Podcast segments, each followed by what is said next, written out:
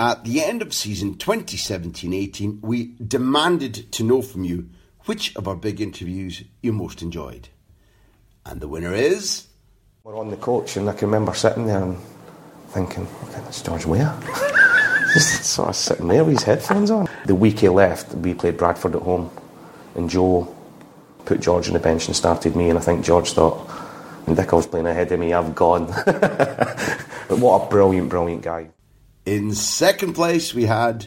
I'm inspired by Rocky Balboa. One of my best meetings, I thought, um, was with um, Dortmund before we played a game against Bayern Munich, and I spoke about Rocky for Ivan Drago. So of course Bayern was Ivan Drago, having everything, mm. all technology, and yeah. we, we, are Rocky Balboa with all these old-fashioned uh, tools and, and, and, and, stuff like that. And after three, four minutes, I was really on fire, and I, was, I see I look really in dead eyes, and I said, "Okay, stop.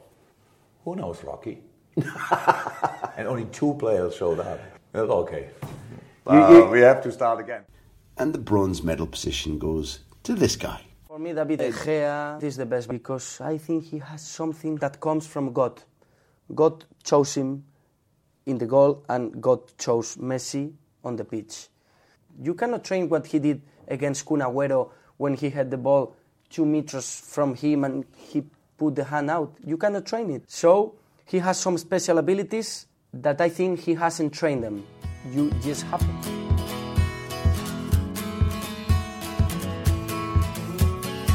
Well, now, welcome to the big inside view from the World Cup. And this is a day that I really hope that I do justice to. Let me set the scene a little bit. You know by now that we're based down in the south in Krasnodar, pretty near Georgia, not far from Sochi, swelteringly hot, sometimes as high as 95, 96 degrees, mosquitoes everywhere. Some of the players, particularly Athletic Bilbao's Kepa, um, savagely bitten. They're all using spray, but you can see them at night swatting the mosquitoes away when they train. And therefore, we knew that the, the big change coming up to this slightly unusual geographically, what used to be Königsberg at one stage, which means the King's Town, and is now Kaliningrad. And it's kind of a little pocket of land away up right on the Baltic between sort of Lithuania and Poland, not really very far from uh, Gdansk, which was Danzig originally, of course. Gdansk, where three of the group games when Spain last won a tournament, last won a tournament as if it was a century ago, back in 2012 when they won the European Championships. This town, Kaliningrad, where they are now, is very, very close to Gdansk. I wonder if that's an omen. I wonder if it's a help because of the thing I'm about to talk about, which is the climate. So we leave Krasnodar, where again it's it's pretty hot. It's a sort of two and a half hour flight, and we get onto the tarmac directly with the the Spain team and onto a charter flight, which is perfectly comfortable. It's about three quarters full. Aeroflot. I know that those people who are traveling the World Cup as fans or journalists aren't necessarily doing cartwheels over Aeroflot's um, onboard cuisine, but it's a remarkable thing that gets served around the Spain players and staff in that you get sort of a choice of five small different types of salad. You, you get each of them. I don't you get a choice. You get each of them plus a main dish of chicken or with potatoes or pasta or rice, plus a sort of sweet thing, plus fruit. It's really very extravagant. It's like traveling, I don't know, business class somewhere. Anyway, the players put up with a two and a half hour flight, no problem at all. And arriving in Kaliningrad is a bit of a thing because it's instantly a very different looking city from Krasnodar, even from, certainly from Sochi, uh, which is like, you know, Florida kind of thing.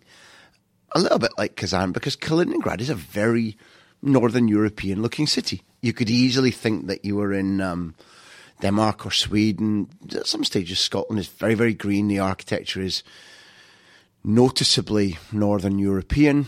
There are mosques for sure. There are bits of the, the town that you might say, mm, I think I'm in Russia, but it looks very, very different, feels very different from Krasnodar because the temperature's down to 15 degrees. Now, this is where I'm building to because over the last couple of days before we arrived here, there's been a deluge of rain. It really has been pelting down. And because Kaliningrad has had a couple of really good games, I was the host to Croatia and Nigeria because we had a tour of the stadium today with one of the stadium managers.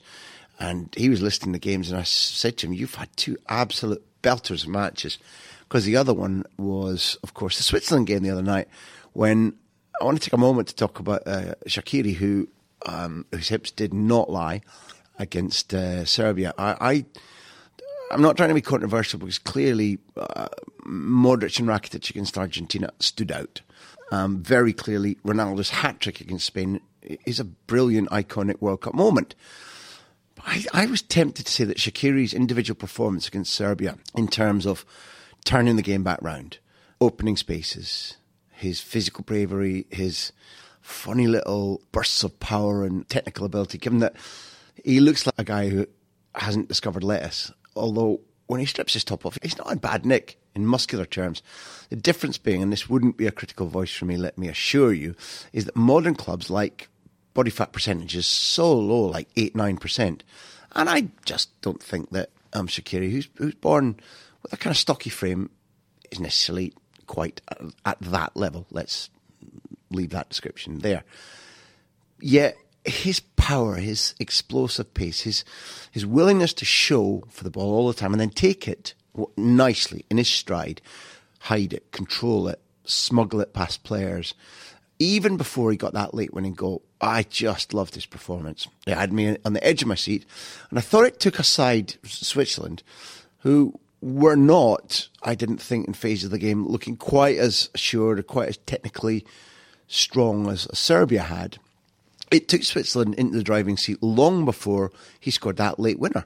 And I really enjoyed it. And therefore, I'm tentatively saying that might well be my individual performance of the World Cup so far. Anyway, that's one of the games that was played um, here in Kaliningrad. And the news reached us in Krasnodar last night in our tactical bunker here at uh, the Big Inside View office that the decision had been from the various football authorities who, who look at these things that neither uh, Morocco nor Spain would be able to train on the Kaliningrad pitch tonight, Sunday, before the match on Monday. So you come up, anybody who's read the book I wrote about Spain winning the three trophies will remember that pitches in South Africa, particularly if I remember correctly, Pretoria and one of the Joburg pitches, which would have been the rugby pitch, where the Springboks won the World Cup of rugby. These two pitches suffered up because there was a a flash frost. It's, it was obviously a winter tournament for South Africa, and those pitches needed real protection because at some stages they got really chopped up and muddy and, and not great for playing flowing, attacking football with the ball fizzing across the surface. This was different though. You know, on hearing that the pitch needed protecting, you worry a little bit, I guess. Anyway, on arrival at the stadium, with it being prohibited that anybody walk across the pitch and blah blah blah you take a look at it, and the mowers are on it at that stage. And you think, oh, if they're mowing the grass, that's a good sign. Good sign because the turf is obviously firm enough to hold the mowers, but great sign for uh, Spain because they like the a Jimmy Somerville cut is what they like the pitch to be like. Bronski beat, Communards, anybody? Anybody? No. Okay, fine. So initially that was a good sign. And just wandering around the edge of the pitch and taking a look at it, it might be holding a bit of water. It might move underfoot it might even chop up the studs, but ostensibly it looked very, very good. Uh, an impression which was on your mind a little bit when Sergio Busquets and Fernando Hierro arrived a little bit later on after we had done, walked onto the pitch, and we couldn't hear what they were saying, but Busquets looked happy enough. But Fernando Hierro kind of leant down, touched the nap of the pitch, and seemed to be shaking his head, which confused me a lot. Then, in the press conference, when asked about the state of the pitch, he was as robust and clear cut as you could possibly be as a coach facing a game where, you know, circumstances say you can still go out. Absolutely perfect. The pitch is absolutely wonderful. There will be no impediment to us playing our game. Nobody should think of it like that. The playing surface is in great condition. So, what he'd been shaking his head at about 20 minutes earlier, I'm not quite sure. Unless he was saying it feels crazy that we're um, training somewhere else, having a journey, uh, changing the routine, blah, blah, blah, blah. Maybe he was saying, this pitch is absolutely fine to train on. However, um, interviewed Busquets and Hierro individually, just brief ones, very brief stand ups. I think the two things that came out was that Busquets agreed with my contention that Morocco have been pretty hard done by from football in this tournament. The first time in many years they've been at the World Cup. And you know, maybe against Iran, it, it, they didn't do enough to, for me to sing a song of um, Amor to them. But you can certainly say in the Portugal game that they outplayed Portugal, that they made very many chances. They played with a certain degree of pace and abandon and openness, which merited more. And this idea that maybe the the tournament owes Morocco something is a phrase that's bouncing around the Spain camp. And and Busquets said that you know their play has earned much more reward. And Hierro said that it's vital for them to go out tomorrow, Spain, and, and to play to win, to, to be firm, to make sure the three points come in. And if that leads to group leadership, then fine, because from Hierro downwards, everybody in Spain doesn't simply want to avoid going out or to get through. Their aim is to win the group. They think it's a this is a contention I made days ago on this uh, podcast that they think it's a it's a favourable route, not just the opponents, but distances to travel. If if they can get into the half of the draw, which says that you play round of 16 in Moscow, quarter final in Sochi, semi final in Moscow, and final in Moscow. Anyway, Busquets too was very keen on the fact that Iniesta, as far as he's concerned, is in terrific form. If the manager plays him, he'll be, quote, phenomenal. And Busquets pointed out that there's something extra driving Iniesta beyond his normal competitiveness and class, which is that he's announced this will be his last World Cup with Spain, and therefore, in Busquets' words, there's more pride, there's more, there's more need to win driving Iniesta right now than at any stage. So. Let's see if he's right about that. And the reason I said at the beginning was that, that I wanted to do justice to this day is that I found it extremely interesting, not to say energizing. And after this break, I'll tell you exactly why. So, look, without any intent to, to sell the Spain book that uh, Backpage Press and I published at all, if you've read it, then you'll remember that there's a phase in the 2012 tournament where Spain are living in the Polish country village of Gniewino, very basic, rudimentary working class. You'd even say impoverished village of Gniewino, about 40 minutes outside Gdansk. Now, they win their group easily, um, I would say. Draw against Italy, win against Ireland. A late win, admittedly, against Croatia, but nonetheless, they're group winners. And they go into a run of games where they must play France and Ukraine. In fact, all their games are, are, are subsequently going to be in the Ukraine. Now, Vicente Del Bosque back in 2012 was very happy with the concept of the base is a hidden oasis away from the pressures of a tournament. If we've got the right pitch, if we've got the right hotel, then we stay. Now, the players came to him and said, No, no, no, mister. We're tired of being on a plane. Sometimes the journeys can be three or four hours to and from either Donetsk or Kiev. We want to move to the Ukraine and travel less. Now, there's not a row about it, but it takes time to convince the seleccionador, uh, Bosque, but he does listen and they change. Now, I remember this and it applies to today because when we went to the Shakhtar Donetsk training ground, which had been abandoned by, I think, I think France. So I think by knocking France out, Spain then freed up the very training ground that their players wanted with a hotel right on the campus, a very good training ground too. And I remember going there after having been in Gniewino up in the Baltic in Poland for the previous couple of weeks. And it was electrifying. Complete change of temperature, much hotter a complete change of facilities, patently not newly made like in Gniewino, but a football club. A football club where you could smell and breathe football. It was patent that training sessions had been going on there for years. It was um, surrounded by trees. It was a really smashing, top rate, um, well designed uh, football complex, and the players responded to it. No longer were they in Gniewino where there was a running track around the pitch whereby they felt that it was a slightly manufactured atmosphere and they didn't feel in the tournament. The instant they got to Donetsk, they felt in the tournament, they recognised the training facilities as something that they could easily have trained at themselves for the club sides, and there was a there was an upping of the, the pace.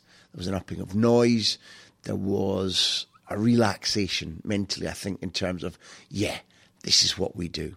Now, that happened today. That happened today because the Kaliningrad pitch being closed to training meant that they had to go and find another stadium, which was something like 20, 25 minutes away from the main stadium, out into a very green, leafy, um, pretty much a forest. Now, it's raining, it's cold, but as Spain players come out to train, you can, again, I use the phrase, you can breathe football. You can feel that this training ground into which they're sort of um, levering themselves because it's a late change of plan, they recognise it. And I watch them reacting. It's because the pitch is good, that it's a natural football surrounding. You can see again that this is somewhere where week in, week out, there are football games. It's not a FIFA stadium. It's not a big corporate branded affair. It's not suits everywhere. It's a training ground, a proper one. And they love it. It's a break from the norm because usually it's Krasnodar, FIFA training stadium, um, press conferences. And you could hear the noise go up, the laughs go up, the ball flies around the training surface. You could smell the trees. It's surrounded by greenery, and the players absolutely buzzed from it. It gave them an injection of something new, and it gave them a big injection of football. There's nothing wrong with the Krasnodar training facility. It's actually extremely pretty. It's well designed. The facilities are terrific. But it's broiling hot. It's the day by day. And this gave them the jolt of the new. It gave them freshness, and you could see it. It was a buzz to watch, genuinely a buzz to watch. Players eh, bashing the ball off each other, passes fizzing in the rondos, jokes, arms around shoulders, people jumping on piggybacks on each other, competitive spirit in the game, roaring at each other. It was a change of volume, a change of feeling. And I think it bodes well. This is one of these points where you can throw this back at me. If Spain get beaten by Morocco and by uh, Tuesday morning they're going home, you by all means you can say, well, that might all have been true, but you read the runes wrongly. I don't think that's going to happen. I think I saw positive um, signs that number one, although I've watched Saul of Atleti showing just a little bit of frustration that he's not been involved, a little bit of eagerness to, to break his duck and get some World Cup minutes. That aside, it's very clear to me that the rest of them are, are, are not yet miffed that they're not playing. There is a, a togetherness, that there's a, a definite integrity to the squad feeling. However, it's patently obvious that everybody expects to be able to play and that if you're far from home, frustration can cut in. But what the training experience today here in Kaliningrad told me was that Spain look and sound ready to up the quality of their performance from the Iran game, for example. There was nothing wrong with most of the offensive stuff they did against Portugal. And I think that David De Gea, again, I hope, won't be making a repeat of that mistake um, from the Cristiano Ronaldo second goal.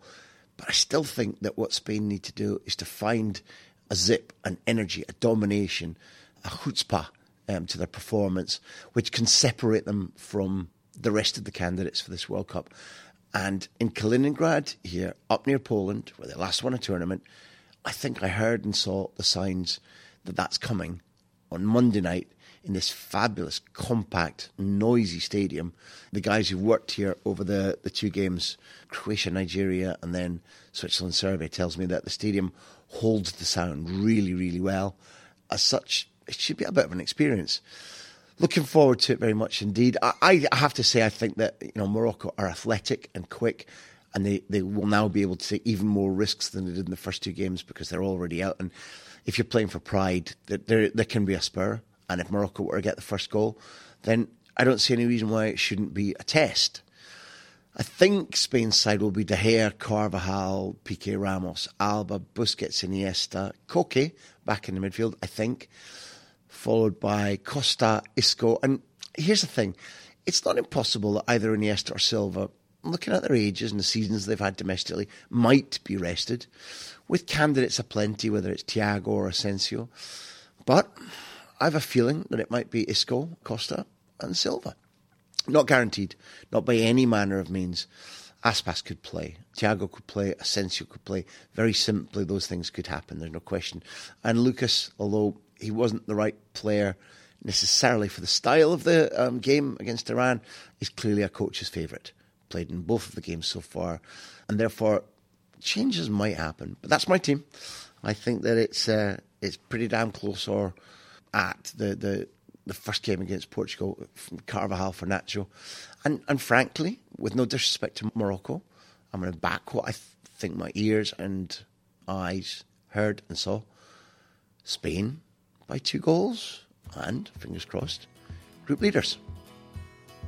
Talk to you after Monday. I really hope you're enjoying these World Cup shows. We've got huge plans for next season, but we do need your help to make them happen.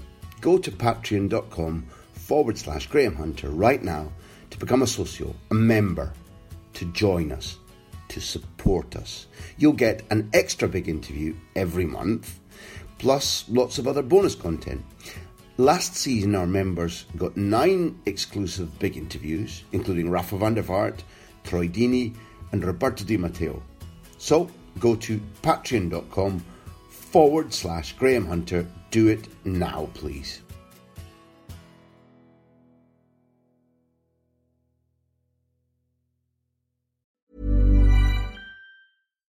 When you make decisions for your company, you look for the no brainers. And if you have a lot of mailing to do, stamps.com is the ultimate no brainer. It streamlines your processes to make your business more efficient, which makes you less busy. Mail checks, invoices, legal documents, and everything you need to keep your business running with stamps.com. Seamlessly connect with every major marketplace and shopping cart. Schedule package pickups and see your cheapest and fastest shipping options from different carriers with rates up to 89% off USPS and UPS rates. And with the stamps.com mobile app, you can take care of mailing and shipping wherever you are. Make the same no-brainer decision as over 1 million other businesses with stamps.com. Sign up with code program for a 4-week trial plus free postage and a free digital scale. No long-term commitments or contracts. That's stamps.com. Code program.